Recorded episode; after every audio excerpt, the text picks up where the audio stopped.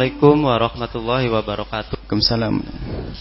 Saya Gunadi Bu ya dari Cirebon Girang mau nanya ini tentang pelaksanaan ibadah sholat Jumat. Terus terang saya kalau datang ke masjid sholat Jumat karena saya bekerja itu agak sedikit terlambat. Uh, se, se, menurut syariat seharusnya saya seperti apa melaksanakan sholat tahiyatul masjid dulu atau mendengarkan langsung khutbah apabila khotibnya sudah berkhutbah gitu Ustaz. Bu ya. Mungkin itu aja. Assalamualaikum warahmatullahi wabarakatuh. Yang pertama adalah masalah sholat Jumat. Jadi tahiyatul masjid di dalam sholat Jumat. Kalau kita baru datang, berbeda dengan yang sudah datang. Kalau sudah duduk, lama di situ, kemudian khotib naik, tidak perlu kita melakukan sholat apa pun. Tapi kalau kita baru datang, perintah dari Nabi, kita tahu kalau aku masjid falyusarrik ataini. Khafifataini. Atau kama qala Rasulullah SAW. Jadi kalau kita masuk masjid ada perintah Nabi, hendaknya kita melakukan dua sholat rakaat ringan, tahiyatul masjid. Nah, pertanyaan ini sangat wajar di saat sekarang ini sudah berbaur di Indonesia bukan saja orang berpegang kepada madhab Imam Asy-Syafi'i radhiyallahu anhu. Jadi, kalau Anda bertanya tentang madhab jumhur masyarakat Indonesia, yang masyarakatnya adalah madhab Imam Syafi'i radhiyallahu anhu, maka ketahuilah, kalau kita datang terlambat, khotib sudah khutbah, maka kalau kita masuk masjid, disunnahkan untuk melakukan dua rakaat tahiyatul masjid yang ringan. Dua saja, jangan lebih.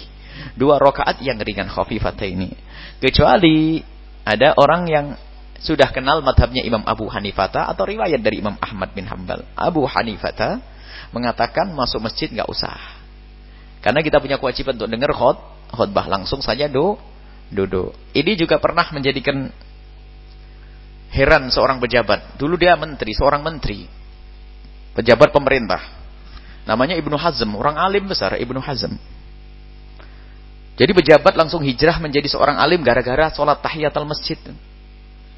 Suatu ketika Ibnu Hajim anggap saja pemuda, anak muda yang jadi menteri saat ini, datang ke masjid.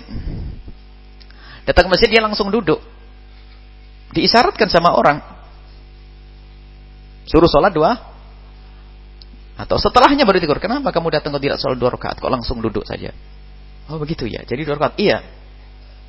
Baru Jumat berikutnya, dia masuk ke masjid terlambat langsung sholat dua, dua rakaat. Setelah sholat ditegur, kenapa kamu sholat dua rakaat? Yang ngomong ustadz juga. Ini gimana sih? Bingung nih. Nah, kemarin saya duduk nggak boleh. Sekarang saya sholat nggak boleh. Ada apa ini?